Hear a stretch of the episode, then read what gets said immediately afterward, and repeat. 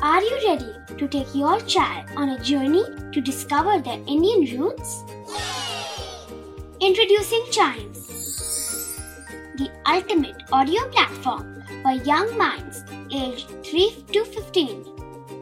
At Chimes, we believe in the power of storytelling to connect children to their cultural heritage.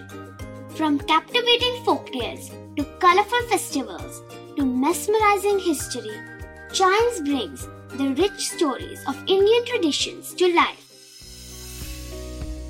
So connect your child to their Indian roots with us. Download the app today and start the journey.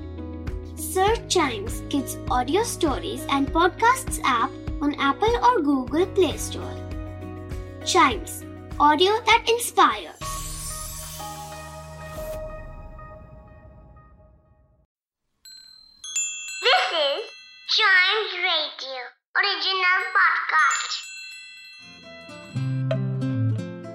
Hindi वर्णमाला का हर अक्षर है, शब्दों का कोश। आइए सीखते हैं कुछ नए शब्द हिंदी वर्णमाला की कहानियों के साथ। व की कहानी। आज की कहानी व अक्षर की है। वाराणसी में विजय नाम का एक व्यक्ति रहता था और उसकी पत्नी का नाम वंदना था। विजय और वंदना दोनों मिलके एक विद्यालय चलाते थे।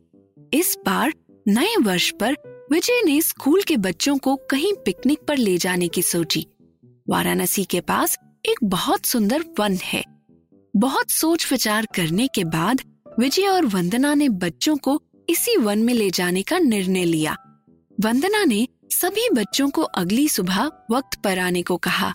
अगले दिन सभी बच्चे नए नए वस्त्र पहनकर पिकनिक के लिए विद्यालय आ पहुँचे। वस्त्र क्या होते हैं, पूजा दीदी? वस्त्र कपड़ों को कहते हैं, गौरी। तो जैसा कि मैं बता रही थी, विद्यालय के सभी बच्चे नए नए वस्त्र डालकर आए थे। विजय और वंदना ने सभी बच्चों को स्कूल वैन में बिठाया और वन की तरफ़ निकल गए। वन सच में बहुत सुंदर था और उसमें हर जगह हरे हरे वृक्ष लगे हुए थे। घूमते घूमते अचानक सबको एक विशाल आश्रम दिखाई दिया। विजय ने आश्रम में रहने वाले वृद्ध साधु से पूछा, आप शहर से इतना दूर जंगल में कैसे रह लेते हैं साधु बाबा? साधु बाबा ने बड़ी विनम्रता से जवाब दिया, इस वन का वातावरण शहर से काफ़ी साफ़ सुथरा है। मेरे जैसे साधु के लिए ये एक विशेष जगह है, क्योंकि जो शांति इस वन में है, वो और कहीं नहीं हो सकती। तभी अचानक वन में तेज वर्षा शुरू हो गई।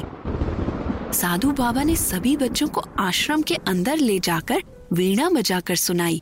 वीणा की वाणी इतनी मधुर थी कि बच्चे उसमें कुछ देर के लिए खो से गए। तभी एक बच्चे विहान ने पूछा, साधु बाबा, ये वीणा बजाना तो बहुत मुश्किल होता होगा ना? साधु बाबा हंसे और बोले, एक बार अगर हम कुछ सीखने की ठान लें तो कुछ भी मुश्किल नहीं होता। अंत में हमेशा हम ही विजयी होते हैं। सब बच्चों को साधु बाबा की बात सुन के बहुत अच्छा लगा। तभी विजय ने आगे आकर कहा अच्छा साधु बाबा, अब हमें चलना चाहिए। शाम से पहले बच्चों को घर भी पहुंचाना है। आपने इतना व्यस्त रहते हुए भी हमारे लिए समय निकाला। इसके लिए आपका बहुत बहुत धन्यवाद। सबने साधु बाबा से फिर उनके आश्रम दोबारा आने का वादा किया और फिर विजय और वंदना सभी बच्चों को लेकर वापस अपने शहर आ गए। तो बताओ गौरी और अंजलि, इस कहानी में कौन से शब्द व से थे? व से वाराणसी, व से विजय, व से व्यक्ति, व से वंदना, व से विद्यालय, व से वर्ष। व से वन व से विचार व से वक्त व से वस्त्र व से वैन व से वृक्ष। आगे के शब्द गौरी बताएगी। व से विशाल व से वातावरण व से विशेष व से वृद्ध व से विनम्र।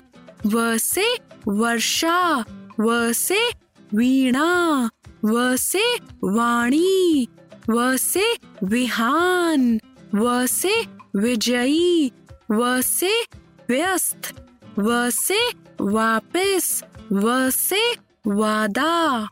बहुत अच्छे, अंजलि और गौरी, अब तुम दोनों आराम करो, क्योंकि जल्दी ही व से वर्षा होने वाली है और फिर हम सब वर्षा के पानी में खेलेंगे।